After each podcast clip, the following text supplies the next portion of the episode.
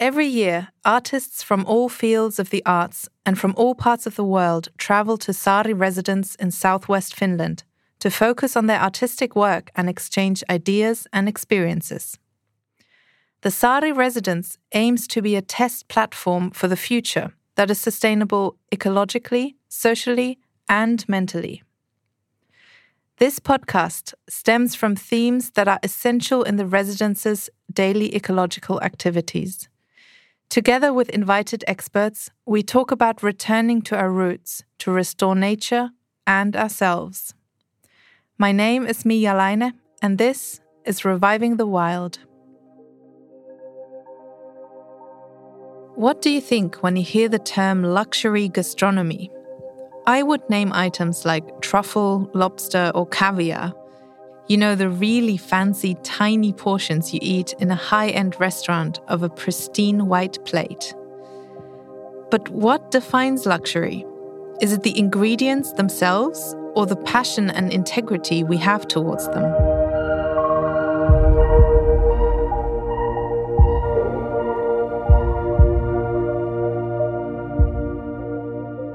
Sami Tallberg is an award winning chef and food writer who is known especially for his wild food and mushroom focused books. And he cooks weekly in the Saari residence. For Sami, eating is one way to interact with our surroundings. He is an advocate and a long-time lover of foraging. A forager is a person who collects edible plants or fungi from the wild for consumption. And for Sami, the real luxury of gastronomy are local, seasonal ingredients.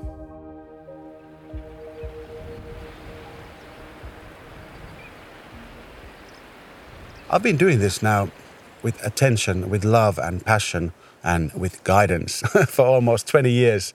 Uh, my very first connection with foraging was in UK. I was running a restaurant in Shoreditch, and this hippie-looking guy just came out of nowhere and asked me if I want to buy some sea kale. And I said, I would love to buy it, what is it? you know, it looks great. And long story in short, it's basically that plant blew my mind. And uh, I went to do foraging in Kent with this guy called Miles Irving that happened to become my kind of a mentor in foraging. And we were foraging some sea kale and wild fennel and wild watercress in UK. And then I still stayed there many, many years. And this, like using foraged ingredients became staples in my cooking, in my philosophy of cooking. Then when I returned to Finland, I was a little bit disappointed because I had no forager there. I didn't have my private forager here like I used to have in UK. And Miles Irving, one of the top foragers in the world, actually happened to be my private forager. And then after that disappointment, I quickly realized that actually the whole Finland's uh, food culture is based on wild ingredients. So I had to do my work and dive into the wild. And a plant by plant, I've now discovered and engaged and created a relationship between 123 plants. yeah. That's a lot and this seems to be this seems to be the the job for rest of my life in this incarnation. Yes. That's very beautiful. Um, how has that affected you as a chef as well? You, you talked about you've been in like these luxury kind of mm. uh, more traditional kitchens mm. and, and then done a lot of uh, engaging with nature. How has your outlook on kind of food changed as uh, well? dramatically, basically. I used to back in the day, like a long time ago, to idolize, you know, five star hotels, three star Michelin places. But now, since I've been discovering this nature and being part of nature, never above it, you know, but being one with nature, I realized that instead of five stars or three stars, you know, I can do this foraging and gathering the ingredients for cooking under, you know, five billion stars. So, you know, yeah, I'm happy as Larry to do this. And uh, I've been also writing about this ethos and my philosophy about well-being by foraging and being one with nature you know including this uh, springy uh, wild herb season and then later on the summer the berries come out and in autumn the mushrooms come out. And this whole foraging season in finland is basically it's it's not just like a little thing to do in short period of time but it's actually a way of living because we can start foraging often during the last week of March, and you know the birch sap usually starts flowing that early, and uh, you can still forage some of the wild mushrooms, you know, and Christmas Eve, because some of the varieties they can handle a little frost. So it's basically like nine months out of every year you can do foraging. So it's not just something that you can do in the springtime and pick a few herbs and sprinkle on top of your cake, but it's more more of a way of living and really uh, living the Finnish life. Mm. It's also interesting that people would assume that Finnish people are very uh, knowledgeable about foraging because nature is such a big part here compared to, for yeah. example, London. Yeah. But then again, you discovered foraging in London. Yeah. Um, so you didn't have this connection here, or do you have any ideas about like why it isn't more of a part of life here? Yeah, that's a really good question. Thanks for bringing this up. Yeah, for me to get involved with foraging in London, in, in Shoreditch, that's like surreal. And I love that aspect, how I came across with this foraging. So basically, in Finland, uh, this uh, way of living, of being in touch with nature and using these ingredients, this is the real core of our like uh, aboriginal, you know, identity.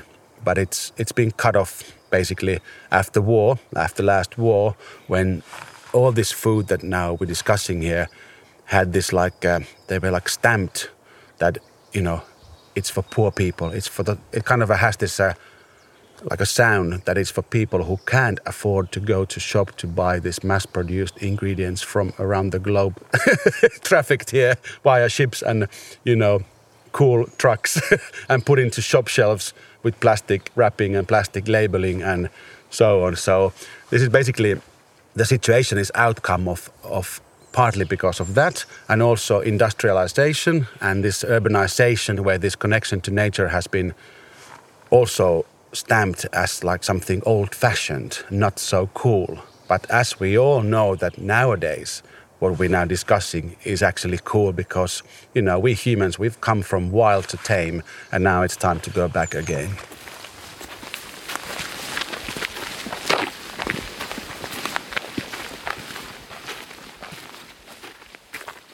Uh, we were just walking along and you, you, took something and put it in your mouth. What was that?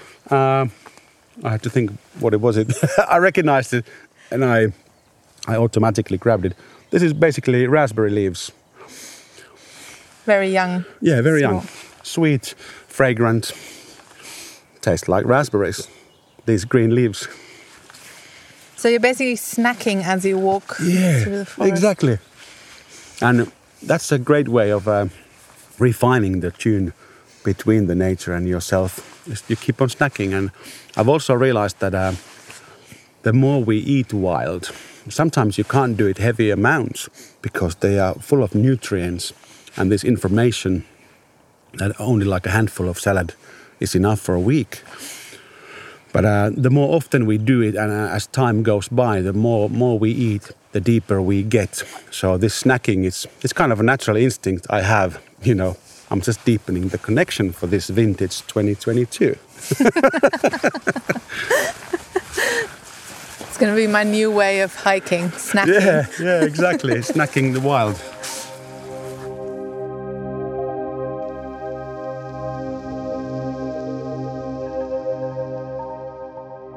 Even though me and Sami are talking about snacking as we walk through the forest, I would like to remind you do not ever taste anything that you cannot identify 100%. There are a lot of poisonous plants, but when you have identified something as edible, for sure, feel free to snack your surroundings.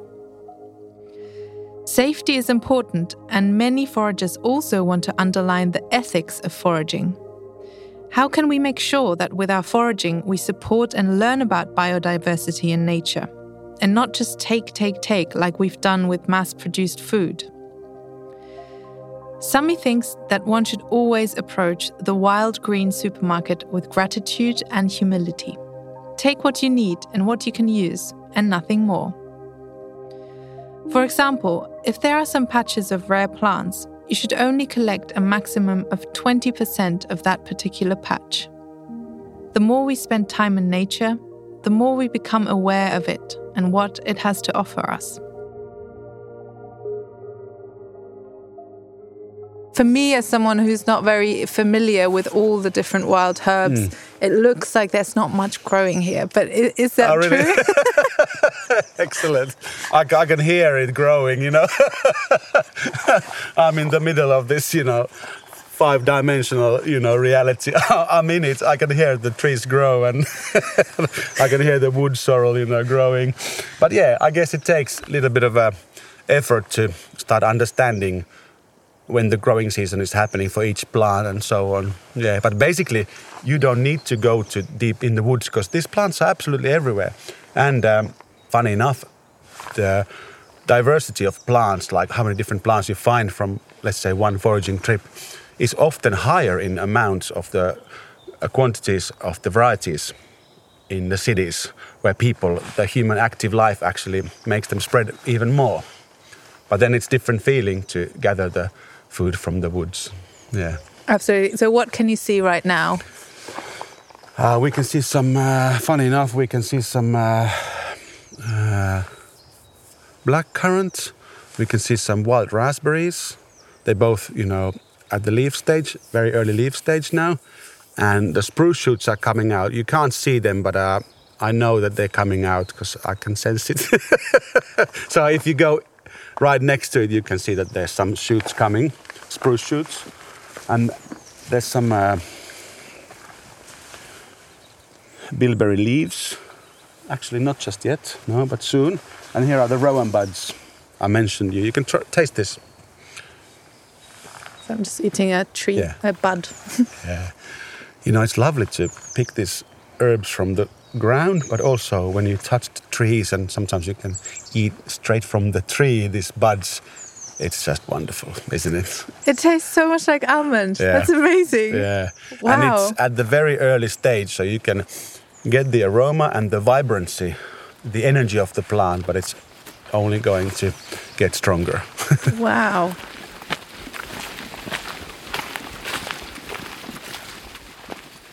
We in Finland are allowed to go into any forest and pick certain yeah. types of plants. Um, can you tell us how this started and how is this a special law or can you find it around the world? Yeah, we have this every man's right. Nowadays, it should be called everyone's right or every person's right, really, of course. So that's a bit old fashioned name, but uh, as far as I know, this is this incident that happened just over 100 years ago in Savo region in Finland, where this lady called Irma Lindgren was picking lingonberries with her two friends, and uh, they suddenly got thirsty and they went to knock at the door of this hut they found in this little island, just to ask for a glass of water for each of them because they were thirsty. And then these two blokes, brothers, opened the door and realized that all these ladies were carrying a uh, bucket full of lingonberries and they got cross with them, so saying that, oh, these are our berries, give them back to us, you know. And uh, Ilma Lindgren was one of them, the, the head of the lady trio, was like saying that actually they're not yours, you know. We're just picking this just to, you know, just to have this, you know, lingonberries for ourselves to eat, eat it and to preserve it for the winter. But the brothers kind of insisted and took those buckets, and uh, Ilma wanted to fight for her rights and their rights. And uh, she basically uh, took these guys to the court, and it took three rounds, like all stages of court, totally six years to get the final result that actually these lingonberries weren't property of these guys, even that they owned the land.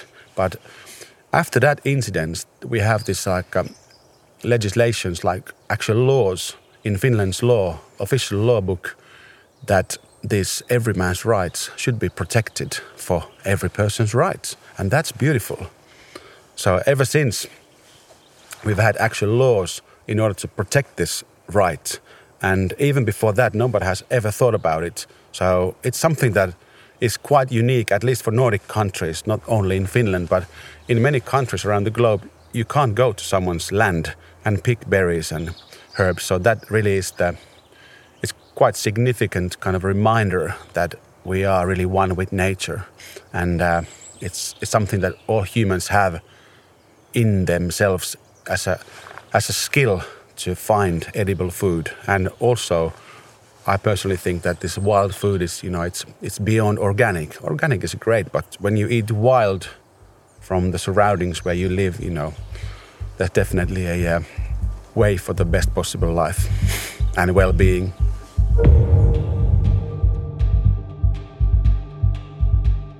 You can learn a lot from foraging mushrooms and wild herbs. I myself am a textbook example of someone who grew up in a city where food came almost exclusively from supermarkets and not the wild green ones. Only later did I understand the wider perspective of how food is grown and the different food production chains needed. Since the Second World War, we have been living in a global food system a system where we are dependent on each other but also on excessive fossil fuels. So, how can we make this system more sustainable? These kinds of huge questions are at the center of Ville Lähde's work. Ville is an environmental research at the BIOS Research Unit, BIOS is an independent, multidisciplinary research unit which studies the effects of environmental and resource factors on Finnish society, on economy, politics, and culture. I met up with Ville in the center of Tampere. We walked by the Tammerkoski Rapid, which runs through the middle of the city. And Ville is also a gardener, and domestic gardening has an important role in his research. For me, the biggest uh, teacher has always been the compost pile. Uh, I take care of the compost and we produce with the gazillions of little, little animals and microbes and stuff. We co produce, say, 30 trolleyfuls of compost every year. And I see the change from food droppings and excrement and grass cuttings into very, very dark and beautifully pungent soil. And that sort of teaches me how the real work in the garden is being done by somebody else than me. It's been done by all the life around me and by the sun, and I'm just a helper in that process. In your research, um, you research a lot of the bigger picture of food production. How do you think that this background as a gardener and seeing the compost uh, informs your research? Yes, I've been doing a lot of work regarding hunger and food insecurity issues, and recently, uh, with the pandemic and the Ukraine war, I've been thinking a lot about food crises and the most vulnerable places in the world are places where the local food production systems have been decimated. It's a lot to do with inability to compete with importation, for example, and the inability to find markets for your produce because everybody is competing in the same global marketplace. But also with local problems regarding empowerment, ownership of land, and so on. So even though my home gardening is, well, luckily far cry from problems like that. I still understand very closely that small scale gardening, small scale fishing is much more important for the whole world than is commonly assumed. Uh, it is not only the intensive agriculture that is feeding the world. Actually, small scale farmers and producers are producing more food than those intensive producers, over 50%. Hmm. Really? Yes. That is a commonly held misconception that industrial production is the main feeder. It is the people who are uh, sadly also poorer and often less food insecure than the majority of the world's population, they are the ones who are at the same time feeding the world. Uh, you just said uh, they are less food insecure. Do, do less food secure, yes. Yes. So the small scale producers, even though they produce over 50% of the food consumed by people, uh, they tend to be poorer and less food secure. They are more vulnerable to price changes and all the kinds of uh, fluctuations in their surroundings. So, if we think of going to a supermarket ourselves, where most of us, I would say, get most of our food from, is 50% of that made by small farmers like that? Or how do we understand this 50% no, figure? Uh, the small scale producers are most important in the poorer countries of the world. So, in the so-called underdeveloped or developing countries, they are the ones who are the who are the foundation of food systems. Whereas in Finland, we eat a, a, a huge percentage of what we eat is produced domestically and in Finland. But of course, our farms are slowly have become bigger and bigger. They are often family farms, so we don't have big corporate farms a lot in Finland, but still the size has been growing, of course, and the methods have been becoming more intensive over the decades. I think in Finland, as you just said, we have a there's a public image of being quite self-sufficient. There's a lot of products that are labeled "made in Finland." Um, what do you think people should understand about self-sufficiency? Well, especially now with the crisis of pandemic and the war, we have to understand that even though looking at the food that we eat, we seem to be fairly self-sufficient. We, of course, export and import food, but the end result is in the ballpark of 70 80% self sufficiency. But a lot of that is illusionary since all of our production is faithfully dependent on imported fertilizers, imported fossil fuels, chemicals, machinery, and so on. And with the bottlenecks created by the coronavirus pandemic, and of course with the sanctions and all the disruptions of the war, we are suddenly finding it problematic to realize this potential self sufficiency. So we are very dependent on the networks of the global food system, even though we think that we are domestically quite self sufficient. Could we talk a little bit more about the global food system? It's a very big and complex um, system, a big network, but would you be able to explain in a or summarize how it works? Yes. Um, in a recent article that we've been writing with my colleagues, we describe the network of local and regional food systems around the world as being divided between the center and the periphery. And basically, basically what it means that the food systems in the center are very tightly interwoven.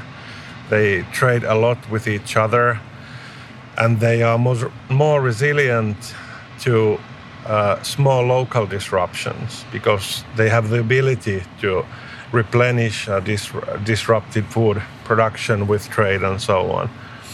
And the food systems in the periphery, uh, they are, of course, less wealthy, but they have also less trading partners.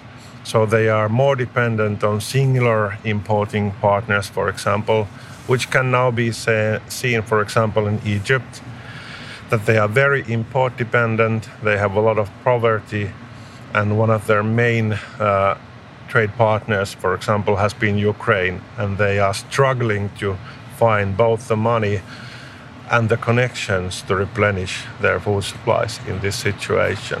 So, this is one of the big things to understand that even though all the world has been more and more interconnected in the recent decades, the network is still uh, severely unequal and it's making some people and some areas more vulnerable and some areas less vulnerable. But with the ongoing ecological crises, all areas are in the end becoming more fragile or more vulnerable because you can have simultaneous disruptions in many parts of the network. You can have a say a drought in Midwest America, you can have a heat wave in India, you can have locust infestations in Africa. You can have like 10 disruptions at the same time and the whole network can start to break down. So even those countries which are now less vulnerable and more affluent, they can find themselves in serious problems. How would you say um, this could be mitigated? If you think about the future of food production and global food production, how could we have a stronger system? Uh, the prerequisite for having a stronger system is that we don't uh, cross critical boundaries with climate change and other big environmental problems. If we cross those thresholds, then nothing can stop the disasters.